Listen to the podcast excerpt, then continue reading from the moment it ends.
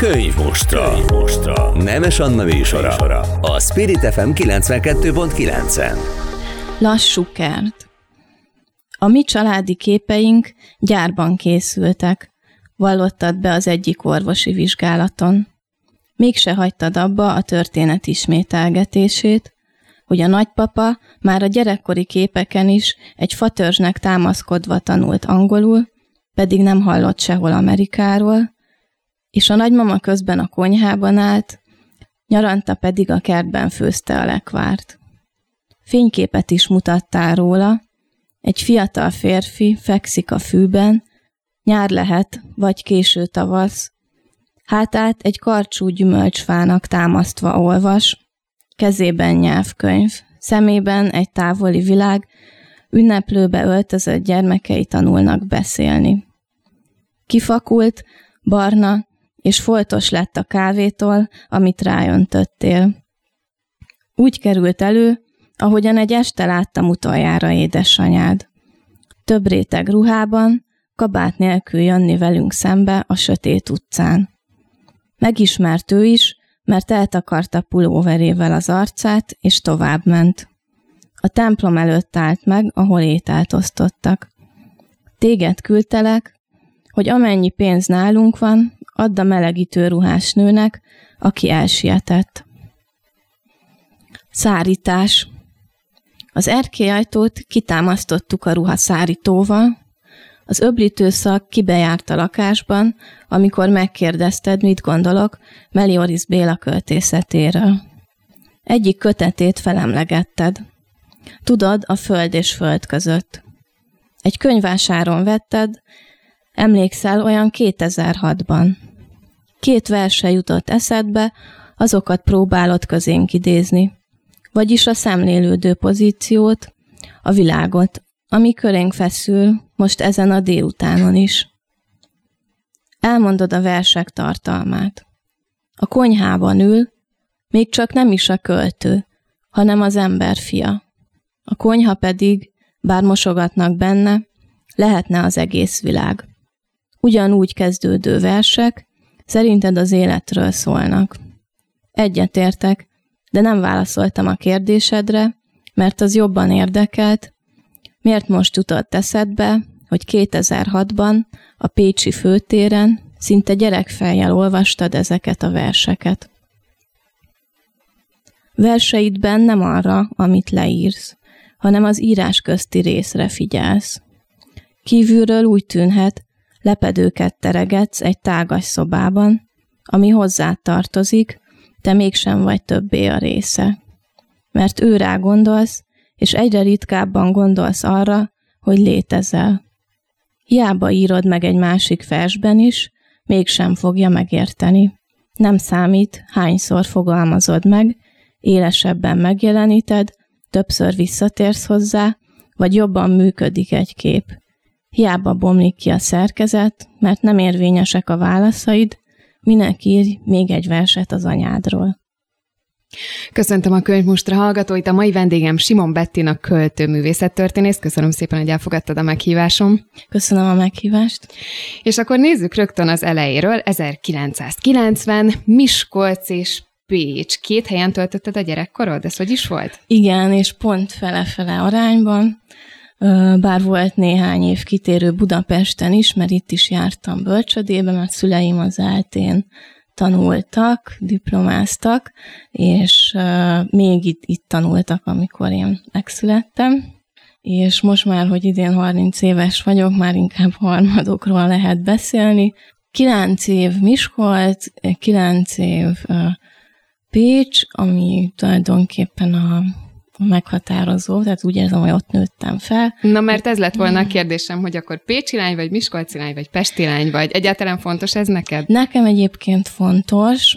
Múlt héten jött létre a Miskolci szépírókör, és azonnal írtam is a Jenei Lászlónak, hogy lehetne csatlakozni oda is szoktam írni a névjegyekbe, hogy Miskolcon születtem, mert Pécsről több embert ismerek, az nem annyira titok, hogy Pécsen éltem, és ismerőseim vannak ott, de Miskolcon sajnos nem köt semmi, egyedül a műút, ahová nagy örömömre tavaly hosszú évek után megint publikáltam verseket, úgyhogy szeret, szeretem, szeretem ezt a szállat is, bár nem egy élő kapcsolat, az igaz.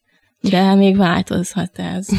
és hogyha visszamegyünk a 90-es évekbe, amikor te elkezdtél iskolába járni, még kisiskolás voltál, akkor már volt elképzelésed, hogy jaj, hogyha Simon Bettina nagy lesz, akkor ő író lesz, költő lesz, bármiféle ilyennel fog foglalkozni? Vagy ennyire pici korodban azért nem volt határozott az elképzelés? Uh, igen, ez, ez egy jó kérdés. Amikor Pécsen az írókörrel voltak felolvasások, ott is elhangzott ez a kérdés, mi, mi ott úgy tették akkor fel, hogy mióta írsz. Biztos itt is ez elő fog még jönni, és én akkor válaszoltam úgy, hogy hat éves korom óta, és ezt ilyen gúnyos megjegyzésként vette a közönség is, és a moderátor is, pedig ilyen őszintén válaszoltam, hogy, hogy az óvodában elkezdtem ugye írogatni, már amennyire egy óvodás tudhat írni, és a, rögtön abban a pillanatban elkezdtem versikéket is írni. És a, mikor az, az iskolába tanultunk ez a kézírás, meg rendesen az ABC-t, akkor pedig meséket írtam. Én azért én alapból nem, nem vagyok egy gúnyos alkat, de éppen most volt itt a, a Pungor András, és ő azt mondta, hogy nagyjából ilyen idős korában ő már újságot adott ki otthon, és ott nyomdázott, és nem tudom, mit csinált, szóval, hogy van ilyen történet. De amúgy, amit akkor elképzeltem, az az, hogy én is tanítónéni leszek. Hát, Csak úgy mellékesen hobbiból versikéket írogattál. Igen, az, az, az szerintem sokáig hobbi marad, és, és, és azt, azt szoktam gondolni, hogy ez másnál is így van, és, és ez úgy változhat meg, hogy ezt a hobbit minél jobban, mint egy részt, így kitágítjuk a mindennapok részévé, hogy, nem, nem, hogy egyre nagyobb területet kapjon. Volt előtted a családodban példa, aki miatt versikéket írogattál? Azt azért szerintem nem, nem találja ki magától egy hat éves gyerek, hogy versikéket kellene írni. Vagy ez, te pont, de? Ez úgy tűnik, hogy mégis, igen, mert, mert ugye a szüleim mind reálosok, uh, fizika és földrajz szakosok voltak, viszont apukám, apukám, ő fizikatanár, középiskolában és egyetemen Pécsen, és, és ő feladatokat ír talál ki, és, na, és hogy ez viszont szerintem hasonlít a versíráshoz, és ezért szoktam mondani, hogy ez nála a különbség nem is különbség, hanem inkább kapcsolódás közöttünk. És a szüleidnek megmutogattad már az írásaidat a korai időszakban is? Meg, sőt. A Vagy a fiók? Megmutattam, Tényleg? és a kamaszkori verseimet is, és meg is kaptam, hogy nagyon rosszak. Viszont én pont az a le, nem tudom, hogy ez kivétele vagy nem, de hogy sokan arról számolnak be, hogy mennyi megerősítést kaptak, amikor uh, ugye a szárnyaikat próbálgatták, én, én meg úgy emlékszem, hogy mind az írókörben, mind otthon azért megmondták, amikor, amikor azt gondolták, hogy az nem jó, tehát ezek a kamaszkori nem, nem, nem inkább szerelmes versek, ilyen világfájdalmas versek voltak ezek, és otthon is megkaptam, hogy nem jó, és az írókörön is, hogy nem jó. És, nekem, te? nekem ez, ez vitt tovább, és bennem az volt, hogy de igenis tudok verset írni, és, és meg fogom mutatni, hogy tudok, és olyan 20 éves korom körül jöttek az első olyan visszajelzések, hogy, hogy, hogy igen, és akkor így büszkén mutattam az írókör vezetőnek is, aki szintén büszke volt rám, és ez, ezek nekem so, többet jelentettek szerintem, mint hogyha 19 évesen, meg 17 évesen ö, megjelentek volna olyan oldalakon, mint a litera, hogy a tehetséges fiatal szerző. Grecsó Krisztián szokta mondani, nem tudom, legalább már 15-ször hallottam a szájából különböző interjúkon, beszélgetéseken, hogy a kezdő szerző nem engedheti meg magának a megsértődés luxusát. Egy kicsit így vagy ezzel te is, nem? Igen. Bár nem volt ez annyira tudatos, egyszerűen az nagyon nagy ilyen ellenállás volt velem a visszautasítással szemben, és, és, és, és ezek amúgy csendes évek voltak az írókörben, teljesen véletlenül csöppentem kamaszként, 15 évesen, mindenki más 18 számult, és bölcsészkarra járt, általában magyar szakra, és, uh, uh, hogy teljesen véletlenül keveredtél ja, oda, de azt nem nagyon tudom elképzelni, hogy valaki véletlenül bekerül az írókörbe. Igen, jártam irodalmi rendezvényekre, és egy költészetnapi eseményükön uh, voltam, amit az ifjúsági házban rendeztek meg, és egy héttel később véletlenül újra bekerült ez a program a Pécsi estbe, mert ugye akkoriban még így tájékozódott az ember, Pesti estet is forgattam, Pécsi estet is, és újra megjelentem, hogy de jó, megint lesz felolvasás, mert nekem nagyon tetszett, Pécsi Fiatal Írók Alkotói Köre volt egyébként, ami a 80-as években működött. Balog Robert, pécsi író, felelevenítette ezt a 2000-es évek közepén, és akkor az az ő rendes találkozójuk volt, két hetente ilyen műhelyeket tartottak, én pedig azt hittem, hogy lehet jönni közönségnek, és amikor ez így kiderült, akkor ott álltam, és mindenki nézett rám, és, és azt mondták, hogy akkor maradjak. És, és akkor én úgy, úgy gondoltam, hogy jövök két hét múlva megint, és megcsináltam a házi feladatot. És itt ezt úgy képzelem el, hogy te voltál középiskolás nagyjából, és mindenki Igen. egyetemista Igen. fiatal felnőtt volt. Igen. Na ez milyen volt? Nem te voltál ott a picike, pátyolgatott? Nekem nem volt furcsa, mert a, a szüleim is mindig vittek magukkal a társaságba. És ők mennyire voltak veled partneri viszonyban? ugyanolyan kritikákat, ugyanolyan feladatokat kaptál, mint a nálad akár 10-15 évvel idősebbek? semmi különbséget nem tett senki velem kapcsolatban, és részt vettem én is a felolvasásokon. Volt, hogy ilyen kis, ilyen klub délután jellegűek voltak, és volt, hogy volt, hogy ilyen a szépír, szépírók társaságával együtt volt nagy esemény rendezve, és lejött például Babicki Tibor, de olvasott fel Ladik Katalin is. Miután leérettségiztem, akkor ez meg is szűnt. Pár hónappal később nem, így elhaltak ezek az alkalmak, és pont akkoriban beszélt arról a Balog Robi, hogy biztatott minket, hogy küldjünk folyóiratoknak a verseket, novellákat. Mert addig nem publikáltál? Nem. A középiskola alatt? Nem, nem, bár volt, volt néhány, azt lehet publikációnak nevezni, hogy az egyetemi labban voltak ilyen irodalmi különszámok, és akkor abban jelent meg novellám, néhány novellám, mert hogy prózákat írtam akkor, mivel a versek nem tetszettek ott senkinek. És, és akkor a középiskolában volt két pályázat, ami részt vettem. Az egyik egy lira pályázat, a másik egy próza pályázat, és akkor az egyiken második, meg másikon pedig harmadik helyezést értem el. Az Íróakadémia, vagy igen, Magyar Íróakadémia volt az egyik, a másik pedig valamilyen diákíró pályázat, és nagyon örültem a líra helyezésnek, azt hiszem az harmadik volt, mert a zsűriben ült Tóth Krisztina is, meg, meg mellettem én Kukorelli Endre, és a helyezetteket laudálta egy-egy zsűritag, és ő választotta ki, hogy kit szeretne, és engem a Tóth Krisztina választott, és a műpában volt a a díjkiosztó, vagy az eredményhirdetés, és hát az a szomorú dolog, hogy nem hangzott el ez a laudáció, mert én is elkéstem, és a Tóth Krisztina is elkésett. És, de... és végül, de ugye jó vége lett. Tehát meghallgattad tőle valahol? Nem, nem találkoztunk, sajnos, viszont ez, ez önmagában is egy nagy ilyen visszajelzés volt, és, és akkor, nem is tudom, 2009-ben úgy én ezt elkönyveltem magam, hogy várom a következő találkozást, valamikor biztos, hogy ez be, fog, be fogja pótolni az élet, és hát azóta is várom. Soha nem hallottad a laudációt.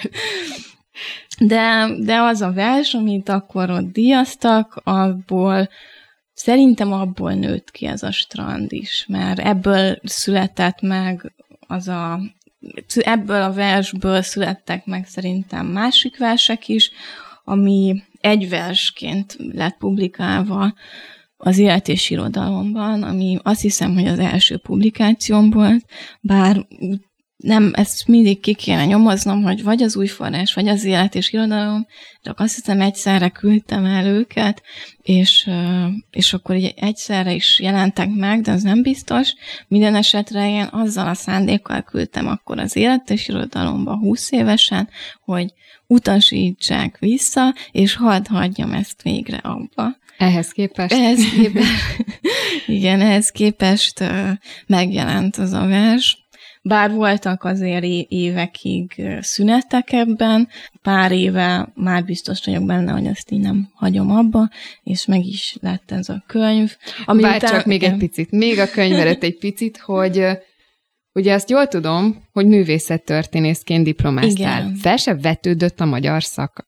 De igen, felvetődött, és apukám inkább azt a felé terelgetett, mert ez a művészettörténet nagyon utolsó pillanatban történt ilyen elhatározásként bennem. Végig a magyar szakra készültem, és a, a, a, otthon is ezt ezt javasolták, hogy ez egy biztosabb döntés, meg... Uh, ha esetleg még az ovis kisiskolás elképzelések valósulnak meg, tanítani is tudsz.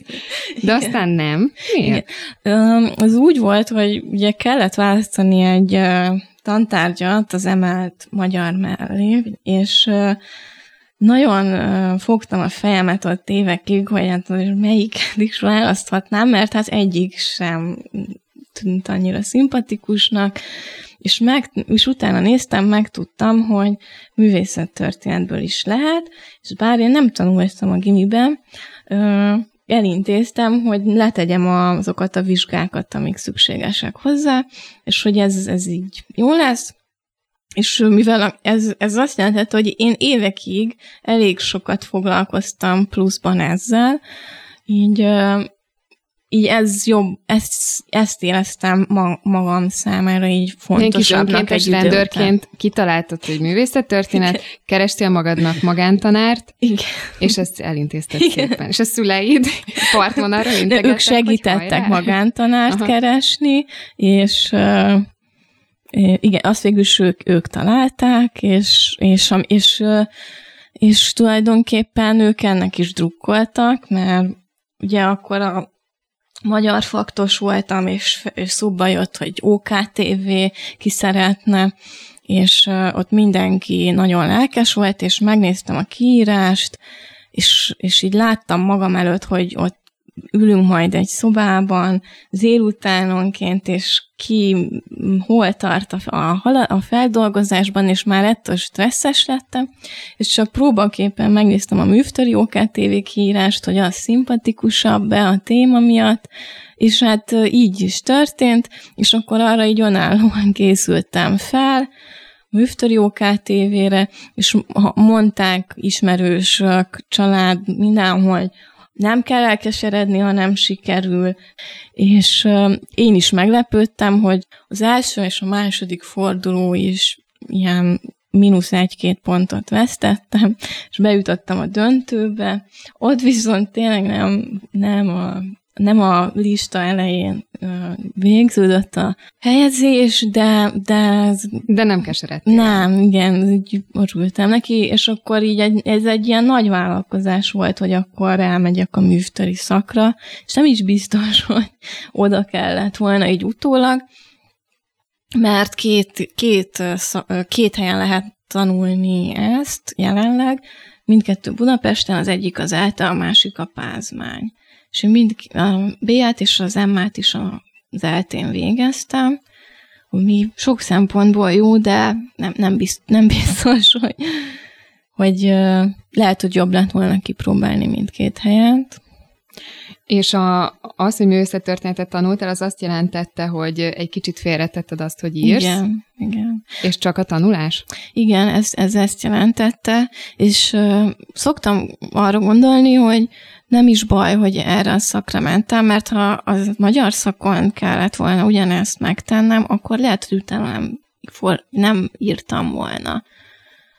Még, még utána sem. Vagy valahogy úgy a, mert, mert azért mégsem igaz, hogy én ezt félretettem, hanem szerintem sokban összefügg az, hogy mit írok azzal, hogy hogy teltek az egyetemi évek, és most az újabb írásaimban szeretném jobban ezt kihangsúlyozni, hogy, hogy mennyire kapcsolódik ahhoz, ami amúgy a művészettörténetben foglalkoztat, vagy elgondolkoztat, de szerencsére kaptam olyan visszajelzéseket, a Lakner Dávid írt a könyvről egy kritikát, és ő, ő olyan dolgokat fedezett fel a strandban is, ami, ami nagyon meglepett, mert még magam előtt is kérdés volt, hogy vajon van-e kapcsolódás, de azt gondolom, hogy bármilyen bármilyen mm, dologgal az ember, ha foglalkozik, akkor az valahogyan be fog szivárogni az írásaiba is, és ezzel nem is lehet annyira kitérni. De a... tény, hogy volt egy szünet az írásban és a publikációkban is, de ezt mondtam a tanáromnak is tavaly, mert elkezdtem a doktorit csinálni, hogy így a végére járjak ennek a művtör is, a művtör is ambícióimnak, hogy meddig vezethetnek, hogy, hogy én ezt a könyvet úgy adom neki oda, hogy, hogy ez, ez annak is az eredménye, hogy én az ő óráin ültem, és tulajdonképpen amúgy a Fenyvesi Orsolya mondta, hogy, hogy ugye a versírás az egy az egy ilyen hobbi, ugye, és hogy ő a fizika dolgozatokra néha verseket írt a Margóra. És hogy én ezzel nagyon uh, tudok azonosulni, hogy a versírás mindig valaminek a margóján foglal el területet. És az a vicces, hogy apukám volt a Fenyves Jóasi fizika tanára egyébként. és amikor ezt megtudta, akkor, akkor emiatt aggódott is, hogy hát, hogy ő azért a fizika órán mással is foglalkozott. Nézzük meg egy picit, mert arról beszéltünk, vagy hát arról meséltél, hogy a, az a bizonyos elveszett laudációs pályázat, volt a strandnak az első téglája. Akkor eltelt jó sok év. Mikor kezdtél el egészen konkrétan azzal foglalkozni, hogy a strand megszülessen, mint uh-huh. kötet? 2016-ban diplomáztam le, és akkor januárban ö, kaptam egy levelet a Balajti Ágnestől, aki akkor a jakfüzeteket szerkesztette Borsik Miklóssal, hogy küldjem át neki a ami van, és meg, meg akarja nézni, hogy esetleg lehetne pályázni vele. És akkor mennyi szöveged volt? 20. 20 vers volt, és, és ez, ez, ezután még, vagy 2015, nem, 2015 vagy 16 volt ez, és ezután nem, nem, nekem az nagyon sok időnek telt, ami ezután következett, és és akkor ugye még az nem volt biztos, hogy, hogy akarják egyáltalán, vagy lesz ebből kötet, de ez a, ez a megkeresés ö, bennem így elindított egy olyan folyamatot, hogy erről gondolkozok, mert előtte egyáltalán nem gondoltam arra, hogy kötetet kéne, sőt, egy kicsit nevettem is magam amikor néztem magam körül az embereket, hogy mennyit foglalkoznak azzal, hogy kötetet szeretnének, mikor lesz kötet, akkor ha megvan az első kötet, akkor a második kötet körül ugyanekkora stressz, mint hogyha eltelne egy idő, és ha nem jelenik meg a második köteted, akkor az első kötetedet bezúzzák. Tehát, hogy én nevettem ezekkel. És csak várakoztál, hogy mi lesz akkor a szövegekkel? Nem, hanem akkor el... Ja, igen, igen. Uh-huh. Én, én, nekem egy-egy vers volt fontos, hogy azt megírjam. És, és az, hogy kötet legyen ebből, azt én egy teljesen másik világ problémájának éreztem.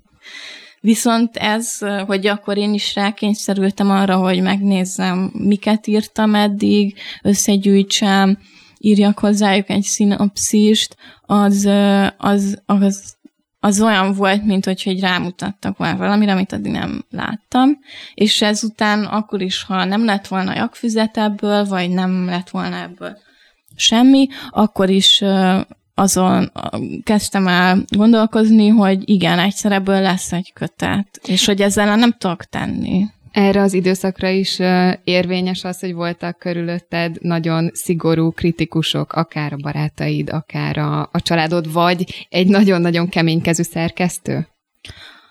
A, Nem, nem, nem, nem, nem volt, sőt, inkább ilyen biztatások voltak abban az időszakban, hogy elfogadták több helyen a versemet, meghívtak lapszámbemutatóra felolvasni, tehát inkább így ilyen fokozatosan ismerkedtem a szakmával és az írással, és a legnagyobb kritikusom az én magam voltam a kötet szerkesztésekor, mert mert, mert, mert, mert így telt az idő, és mindig elővettem ezt, és ezt egy ilyen csapdahelyzetnek is éreztem, hogy mi fog történni, ha megjelenik ez a könyv, és el kell kerülni, hogy, hogy, hogy, hogy ne legyen ez egy önazonos dolog. És ez úgy nézett ki, hogy 2018-ban jelent meg a kötet, és én 2018 januárjában az egészet kitaroltam, ami volt. A szerkesztőm Lapis József volt egyébként, akik visszaküldte a kéziratomat néhány megjegyzéssel, mm, javaslattal, és ahogy görgettem ezt a fájt, amit már elég jól ismertem, mert többször újra raktam a két év alatt, így azt éreztem, hogy ez megint nem én vagyok, és ez nem jó, és hogy teljesen megijedtem, hogy ilyen apróságokat szeretne csak kiavítani, mikor ez nem lehet jó. És, és hát én hetekig nem válaszoltam, és ott egy hónapig nem válaszoltam neki, és akkor ilyen udvariasan rám írt január második felében, hogy megkaptam el a levelét, akkor így miatta ültem neki, és vettem erőt magamon, hogy, hogy, hogy, ne, hogy nem hagyhatom őt cserbe. És ekkor volt az, hogy az egészet kitöröltem, és hát újra raktam Végül is cserben hagytad Elmondtad neki nagy büszkén, hogy nyomtál egy dilitet? Elmondtam, és ezek után uh, kilométeres e-maileket váltottunk hónapokon keresztül, mindig válaszolt, és általában az volt, hogy uh, feltettem neki rengeteg kérdést, és, ő, és meg lehetőséget, és ő rábökölt arra, amelyik szerinte a legjobb volt, és mindig azt mondtam, hogy csak bátran, és, és, és, és hogy a, amiben bizonytalan vagyok, abban megerősített. És akkor visszatöltöttek végül vissza, is az eredeti igen. szövegek, csak kellett egy kis hát nem, az ered, átírva, uh-huh. átírva. És szóval egy nagy, ez egy nagyon intenzív időszak volt. Na és az milyen pillanat volt, amikor nem volt visszaút, nincs kitörlés, nyomdában van, és a kezedbe adták az első példányt? Addigra, amire ide eljutottunk, addigra én már annyiszor töröltem és újra írtam, hogy, hogy már biztos voltam mindegyik sorában.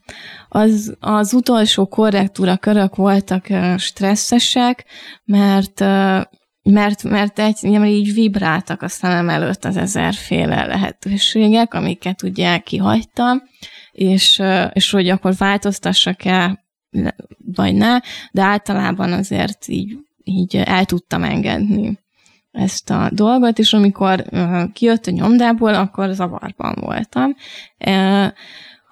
nem is vittem magammal, mert hogy ö, ugye itt mindig több szereplő van, nem csak én és a könyv, és nem volt tisztázva, hogy most ki fogja hova vinni őket, és én mikor vihetem el legálisan.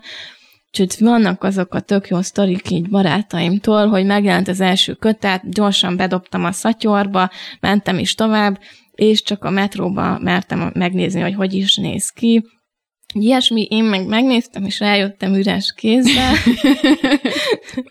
De, de egyébként ezen az avarodottságon kívül nem éreztem semmit szerintem, tehát nem volt egy ilyen nagy olyan, já, olyan, olyan mint a vált, valami változott volna, vagy, vagy törés. Vagy... És most is szent nyugalommal nyitott ki? Nem félsz, hogy jaj, ott van egy elütés, lehet, hogy valami nem tetszik? Ö, Hát most, most belenéztem. Tegnap, beleolvasni nem olvastam ugyan bele, de, de meglepően idegen uh, névált, tehát nem, ha belenézek, akkor már nem tudom, mi van a következő oldalon, tehát a tartalomjegyzéknél szoktam kinyitni, mert most valószínű azért is, mert a második kötetem kéziratát látom így lapról lapra a fejemben, és ez, ez pedig kicsit olyan, mintha valaki más könyve lenne, és akkor már nem, már nem, a, nem ilyen munkákodva nézek rá, igen. Azt még fontos róla elmondani, hogy hát ne, nem csak, hogy így egyszerűen megírtad, hanem közöd van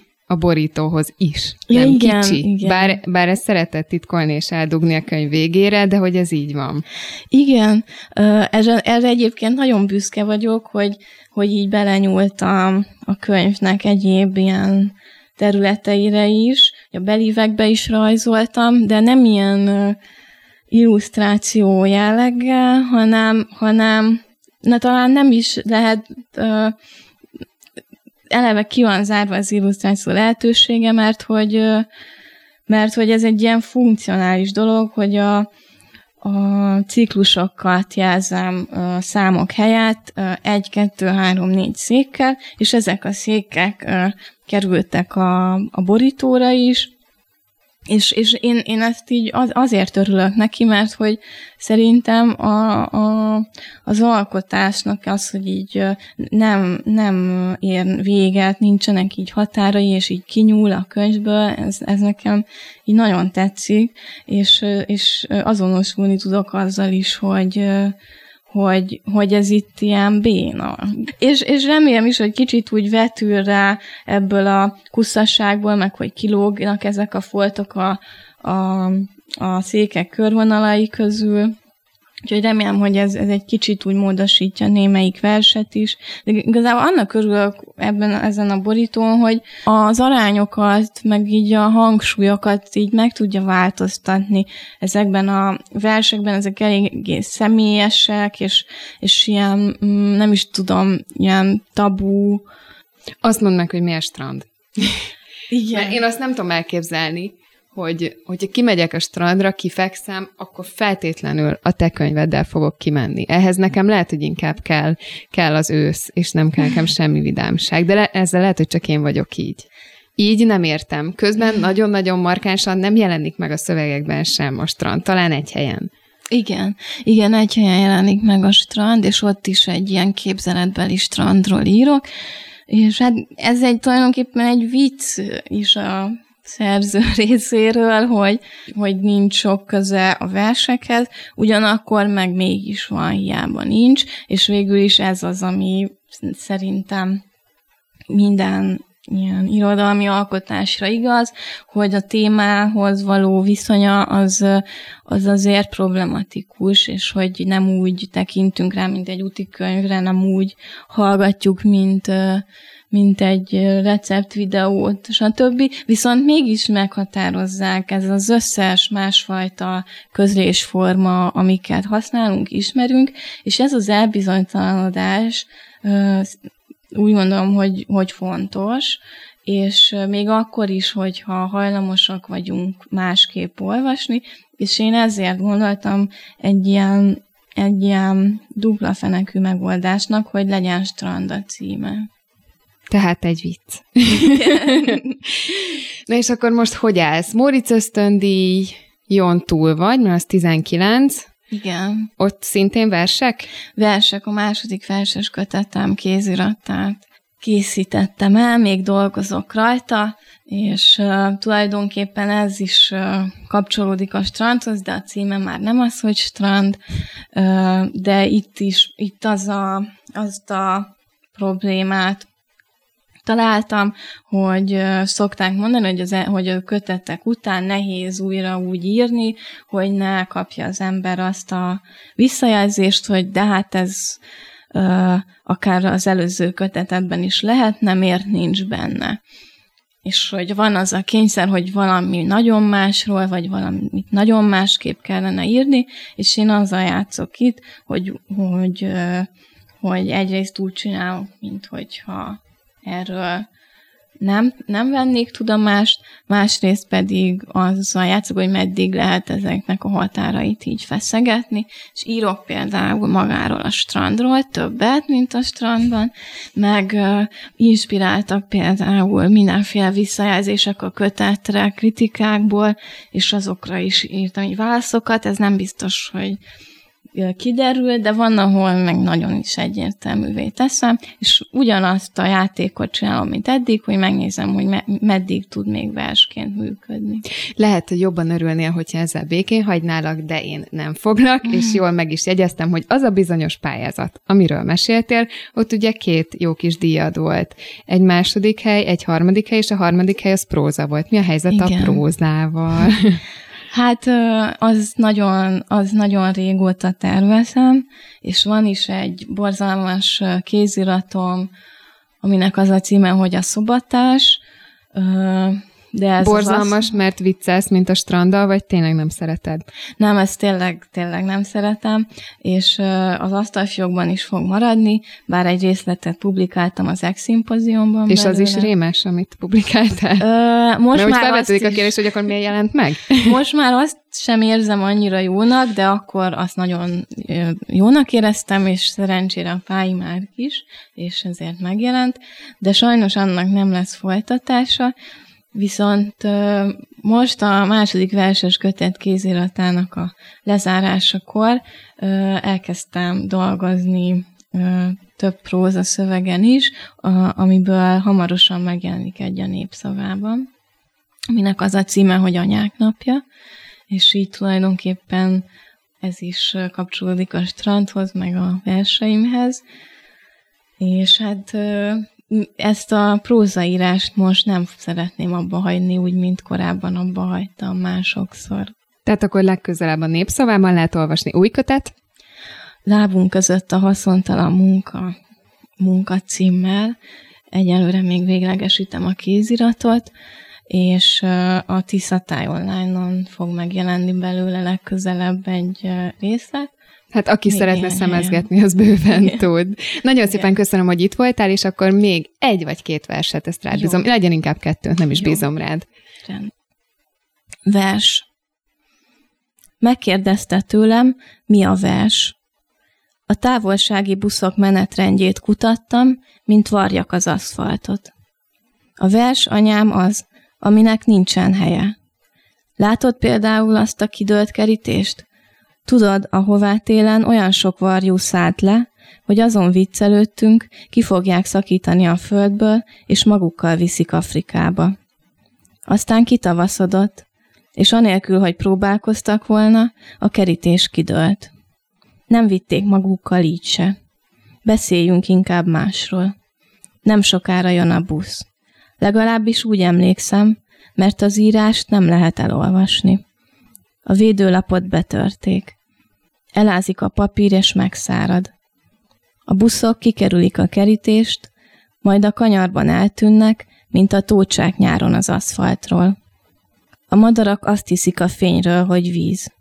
Azt hiszem, a buszra várok, te pedig a közeledő buszokat figyeled, hát ha megáll az egyik, amelyiken sok az üres hely. Rengeteg állat a vonatból. Szeretem, amikor a vonat megáll a semmi közepén. Az igazi zene a tánc. Rendőrök ültek a szomszédos ülésekre, segítséget akartam kérni, és egy zsebkendőt. Nem láttam ki az ablakon, miközben sírtam. Véres őzgidát láttam, néhány pillanattal azután, hogy több mint húsz birkát számoltam meg, és egy kutyát a távolban. Olyan közel volt a tetem a sinekhez, azt gondoltam, direkt az utasoknak helyezték oda. A közelben közepes méretű madarak repdestek, nem láttam őket felszállni, nem úgy tűnt, hogy megijedtek. A kis ősztetem is csak úgy fekszik a sinek mellett, mintha oldalára fordulva aludna. A semmi megértése érdekében utazok vonattal. Rengeteg állatot láttam. Máskor meg órákig nem történik semmi. Melyik történik okkal, és melyik a cáfolat? A vonatból láttam sírni őt, és sírtam, amikor búcsúzni tanított, de nem gyakorolta elégszer. Sírni csak a gyerekeknek szabad nyilvános helyen, és őrülteknek, de ha jobban bende, belegondolok, nekik sem érdemes. A vonatablakból ritkán látni embereket, és mindig csak egyet. Meglepődök ilyenkor, tényleg magányos az ember. Az értékeinkre vigyázni kell, de csak akkor, ha másnak is azok lehetnek. Egy szép találatért megéri sokáig csak nézni. Nagyon szépen köszönöm, önöknek pedig a figyelmet köszönöm. Az elmúlt 45 percben Simon Bettin a költővel, művészettörténésszel beszélgettem, tartsanak velünk legközelebb is. Ez volt a Könyv Mostra. Mostra. Nemes Anna műsora. A Spirit FM 92.9. 92.9.